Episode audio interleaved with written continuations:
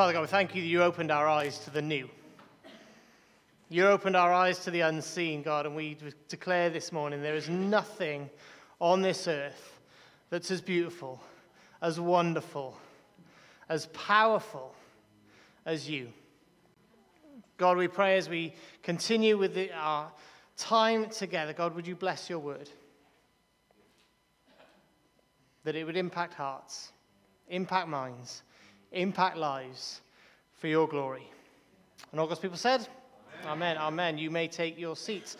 Um, just want to get straight into the message this morning. We, um, we're in a message series looking at the gifts of the Spirit, looking at the gifts that God gives us through his Spirit. You know, Paul writes in 1 Corinthians, he gives us a list of uh, different gifts of the Spirit. And if you remember last week, if you were with us, we talked about discernment of spirits. We looked at what a word of wisdom is and what a word of knowledge is. And we're going to carry on that theme today by looking at more gifts. And just want to say, if you haven't joined us before, or if you haven't been for a while, we are a Pentecostal church. We do believe in the Holy Spirit. The Holy Spirit is one of three aspects of God that actually dwells inside us and empowers us to do the work of God on this earth. And we're looking at some of the gifts that that Spirit gives us to go and do the work God's called us to do.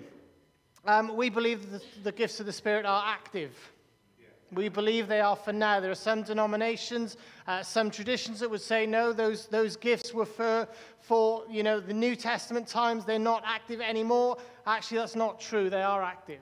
They are still uh, in operation today. And, and just we just really felt as we were praying over this year and where we wanted to go as a church, we really felt it was important that actually we do a little bit of teaching on these gifts to help you understand what they are, how they work, and actually how we can move in them, because I believe God's equipped us all to go and do what He's called us to do.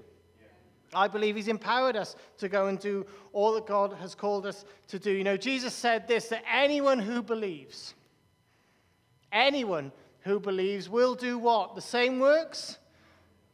Well, yes, but read what Jesus says, and even greater works. All that stuff Jesus did 2,000 years ago wasn't just us for us to sit down on a Sunday morning and go, oh, wonderful, Jesus, you did all that back then. Actually, Jesus has got a plan and say, you know what? The same power that raised me from the dead lives in you.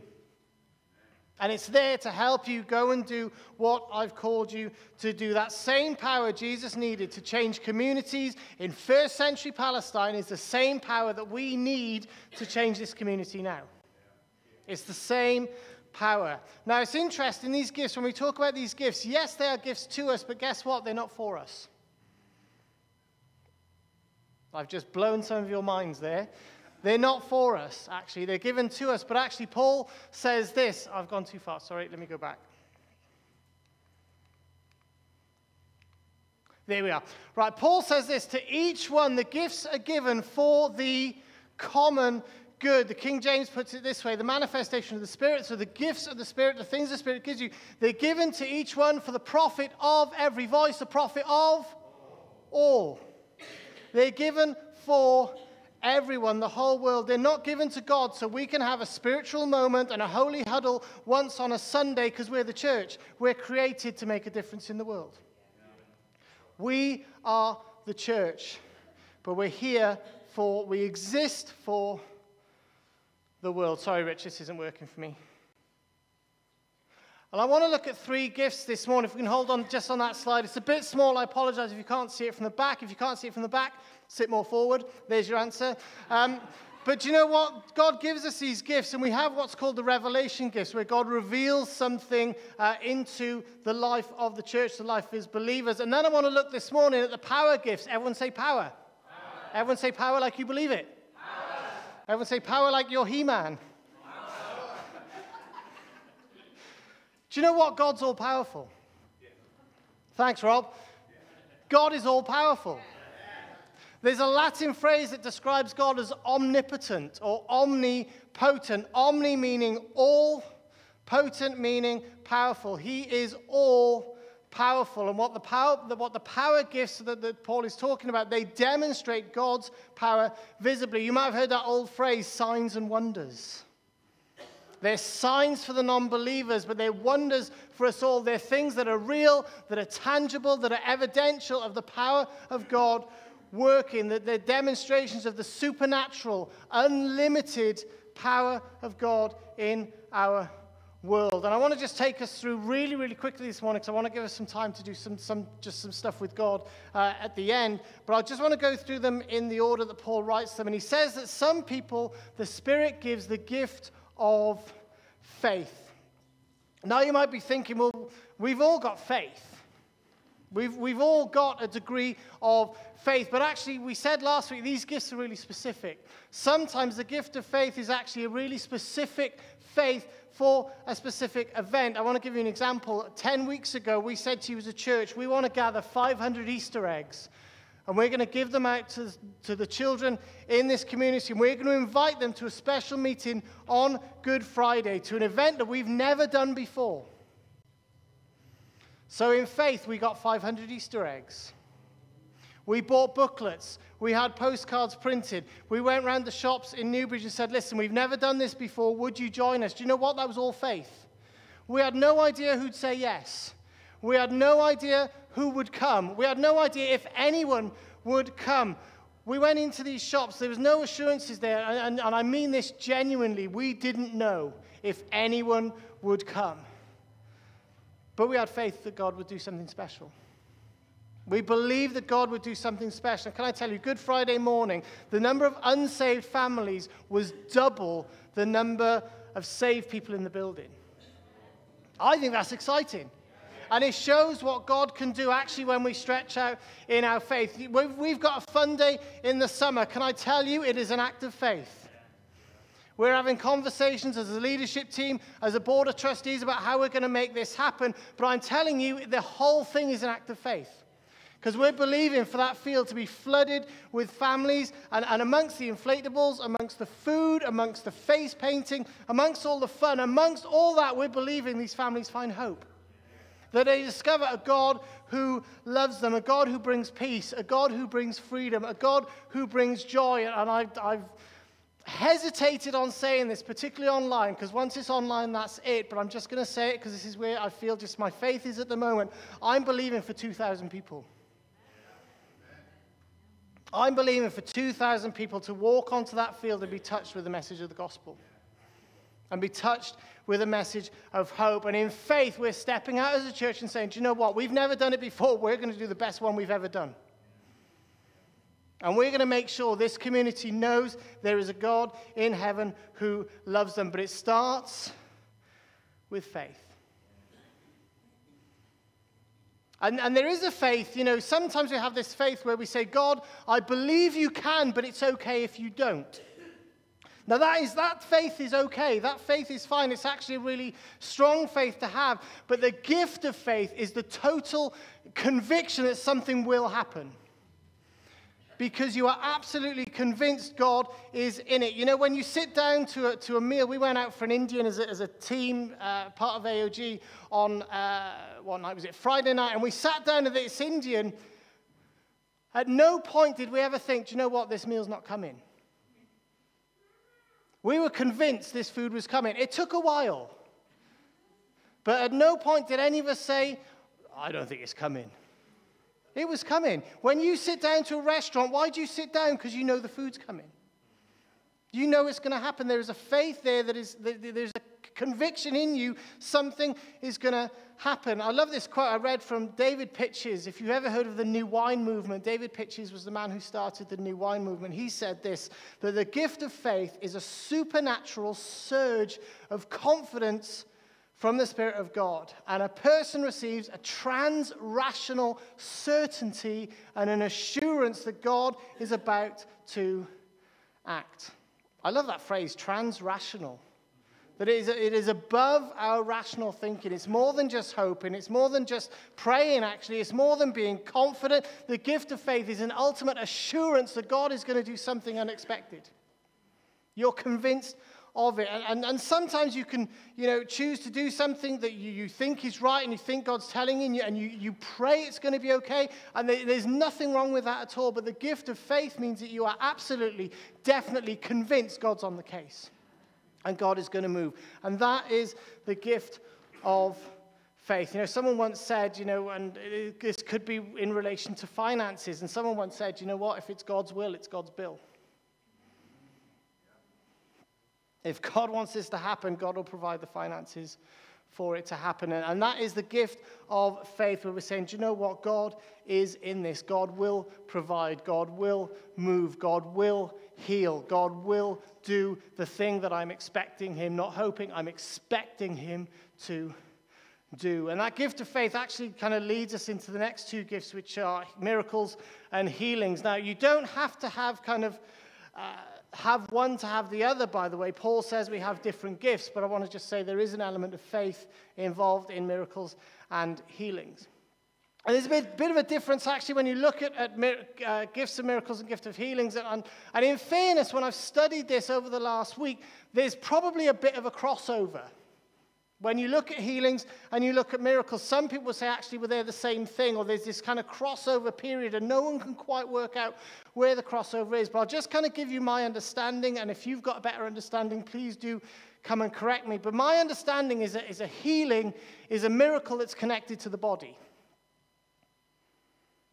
As now, some say it's a miracle when it's an instant healing, but for me, a healing is when you get a specific miracle that is attached to the body. A miracle is when something unexpected, unexplained, almost impossible happens in the world around us. So let me give you an example. When a Liverpool player breaks his leg, rolls around on the floor, screaming in agony, then suddenly gets up and starts running again, that's a miracle.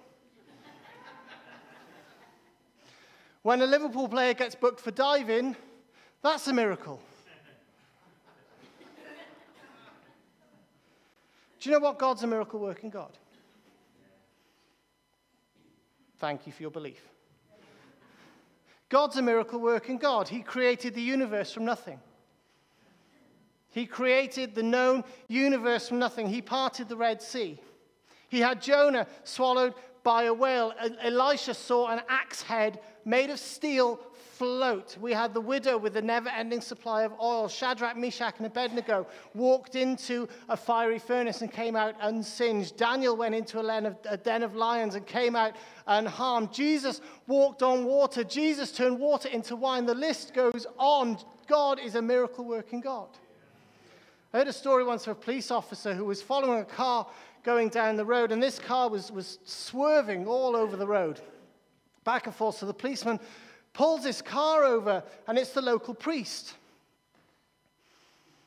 And he, he says, Would you wind your window down?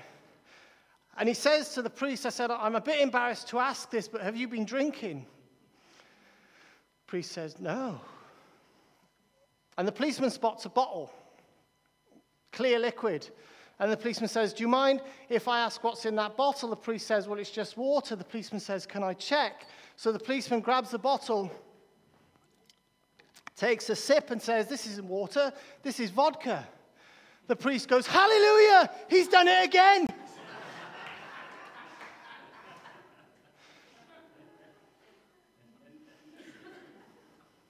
Do you know if we, if we included healings, there's nearly 200 recorded miracles in the Bible. 200 recorded miracles in the Bible. 66 books, that's probably two and a bit miracles for every book in the Bible. Do you know what? God's a miracle working God.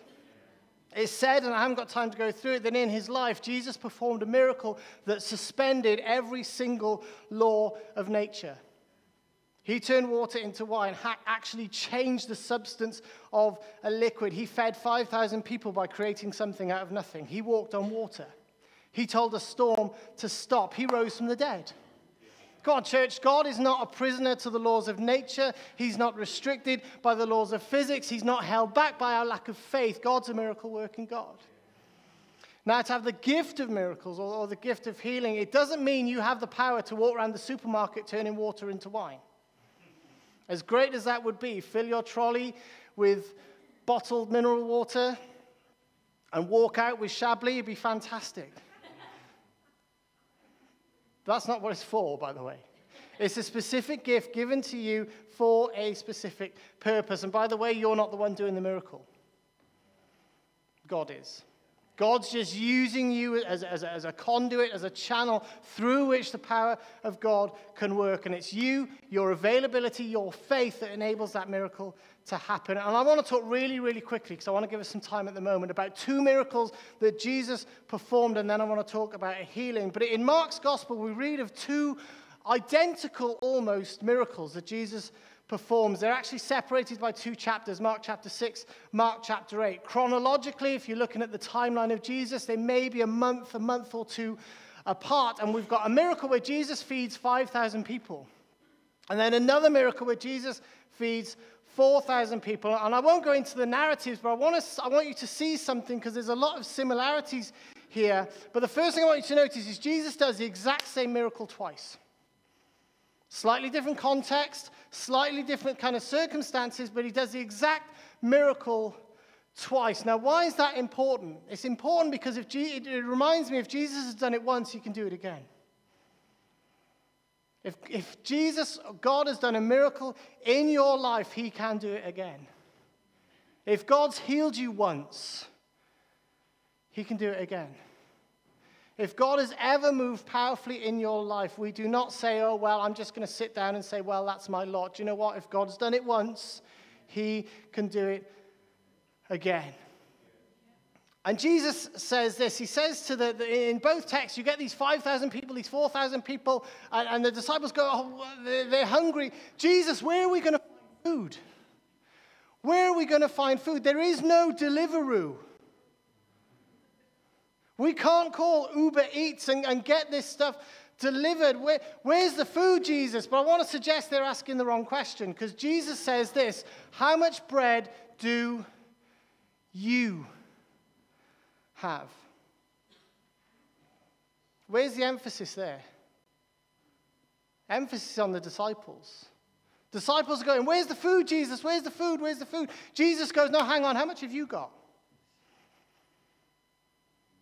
How much bread have you got? What have you already got? What have you already got to be thankful for? What have you already got that is proof of God's provision? See, when you take stock of what God's already done for you, it raises your faith. When you count your blessings and you name them one by one, do you know what? It'll surprise you what God's done and it'll surprise you what God will do again. Because God is saying, okay, you need to take stock of what you got. Now, it's interesting this because the disciples go out, they go, go and look for this bread. Now, has Jesus mentioned fish? So they go out, they take stock of what Jesus has asked them to count, and what happens? God throws some fish in as well. They weren't looking for fish. They weren't asking for fish. Jesus said, Listen, how much bread have you got? Take stock of what I've given you, and do you know what? You're going to find something else. Next thing, Jesus says this he, he says, Both crowds sit down. Prepare to eat. Food's not there yet. Jesus hasn't done the miracle yet. All he's got is this basket of bread and a couple of bits of fish. And he says to 5,000 people, Right, sit down, get ready to eat. Again, when you sit down to a restaurant, you sit down because you're confident you're just about to eat. You're confident that food is coming. And 5,000 people sit down. There is no food there at all. And he says to the crowd, Sit down because I'm going to do something special. Get yourselves ready to receive what I'm about to do. And, and, I love this bit. This is the best bit. Both narratives, Jesus does what? He takes the bread off the disciples, he breaks it, he blesses it. Then what, he, what does he do? Gives it back. Actually, gives it to the disciples. It's Jesus that does the miracle, but it's the disciples by which that miracle is distributed. That actually they're, they're, they're, they're, used as, as a channel for that miracle to happen. In church, I'm convinced if we're open to God, if we're open to God moving and working through us, I'm convinced miracles can happen. I'm convinced of it, where God will, will use us as, as almost instruments or funnels in which to distribute his miracles. But we've got to be open, and we've got to be ready to be that person. I want to move on to the, the gift of healing. Now, again, the, the gift here, God's doing the healing. You're just the funnel. You're just the channel, the conduit for that healing power to come. But I want to talk about one of my favorite stories about healing. It's in Luke's gospel, and, and Jesus is walking around, uh, we think, Capernaum. And he's actually on the way, if you read the text, he's on the way to heal someone else. He's on his way to heal someone else, and, and, and he, he's kind of walking through this town, and, and he's walking towards this house, and we get who Luke calls a woman. A woman. No name, no family name, nothing to identify her, no kind of job title, job role, no husband, nothing that would identify her, just a woman. And actually, Luke gives us a little bit more information. He says she's a woman with an issue. I'm going to be very careful when I say that.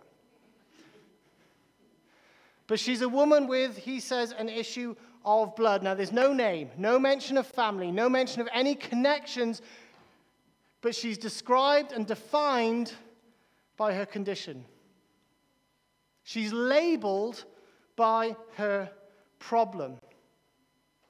Her issue is her issue. And I've spoken on this passage before, and again, I want for time, I won't go too deep into it, but she's had this problem. She's had this issue. She's been bleeding constantly for 12 years. And I want to suggest that for 12 years, all she's talked about is her issue. All she's prayed about is her issue. All she's sought help about is her issue. And can I tell you uh, uh, uh, something? If all you do is focus on your issue, you can get so focused on your issue, you lose sight of who God is. You lose sight of, and actually, you can lose sight of who you are, who you're called to be, and actually, the only thing that's big to you anymore is your issue.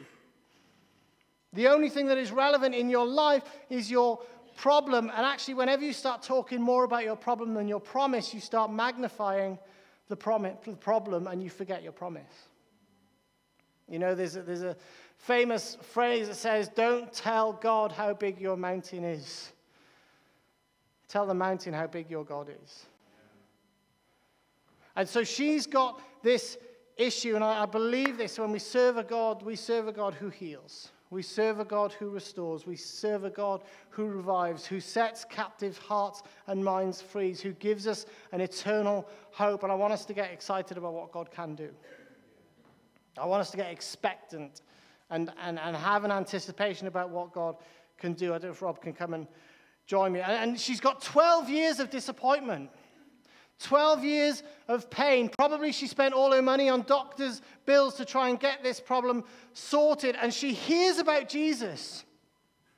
And she comes up to Jesus and she has this kind of thought in her mind if I can just touch the hem of his garment, I'll be healed. If I can just get a touch and that word hem, the, the word hem of his garment, the same word can be translated as wings. And this is why I think, because you might think, why, why touch the, the hem of his garment? What, what's important about the bottom of his garment? Well, actually, that same word is the word wings. And it's a call back to a passage in Malachi 4 2, which says, The Son of Righteousness will rise with healing in his wings. If I can touch his wings, if I can touch his wings, if I can touch the end of his robe, I'll get a touch of his power. I'll get a healing touch. And, the, and this voice tells her, maybe she's got this Malachi text running through her, her mind. She says, Do you know what? If I can just touch his garment, I'm going to be made whole again. And she presses through the crowd. She, she recognizes her problem, but she reaches for the promise and she says, Do you know what? If I can just touch I'll be made whole. She touches Jesus' garment, and what happens? Instantly, she's made whole. 12 years of sickness. One touch, she's healed. God can do it in a touch, by the way. Now, please don't go around grabbing each other's skirts. That's not on. But God can do it in a touch. In a moment, you can be healed. And, and there's, a, there's an incredible bit in this passage because that could have been it. That could have been it. We read later on in Acts how, how Paul would be walking through places and even his shadow falling on people would heal them. Now, Paul didn't, he just walked on. But Jesus stops dead in his tracks and he goes, Who did that? Who touched me? I felt healing power go from me. This isn't a brushing past. You know what? You go to a busy crowd, you're bumping into people all the time. It's not an accidental bump. There's, there's, a, there's, an intention here. Something happened in that moment that Jesus felt, and he says, You know what? I felt that.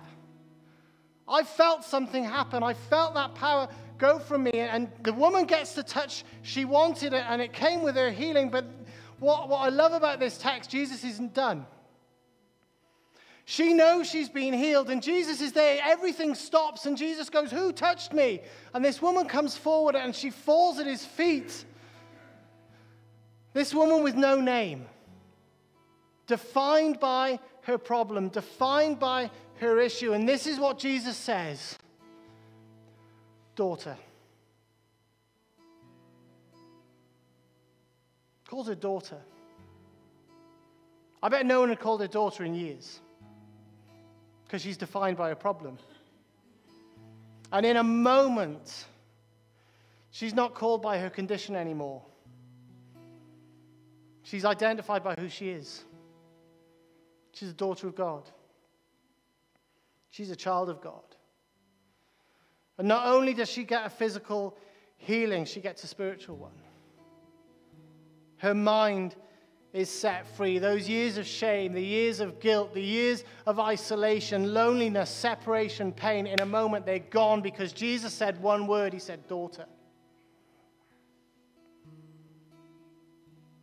I think Jesus has got words for us this morning.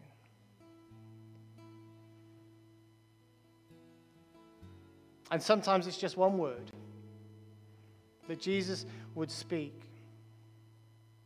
And then Jesus says this Do you know what? Your suffering is over. All of it. Go in peace. What incredible words. Not only has she been healed physically, she's been healed and restored emotionally. Now she gets to live her life in the freedom that God has given her. Your physical suffering, your emotional suffering, your financial suffering is gone with a touch and a word. Go in peace. And I've deliberately been shorter this morning, quicker than I normally would be, because I want us to give a moment. Because I think God wants to do things in people's lives. I think God wants to heal people this morning. I think God wants to touch people's lives. I think God wants to do miracles in people's situations. I believe God wants to give people the word they need. Someone came up to me before the service and said, I really feel there's, there's people here that are, are weighed down with grief, that there's a burden of grief on them.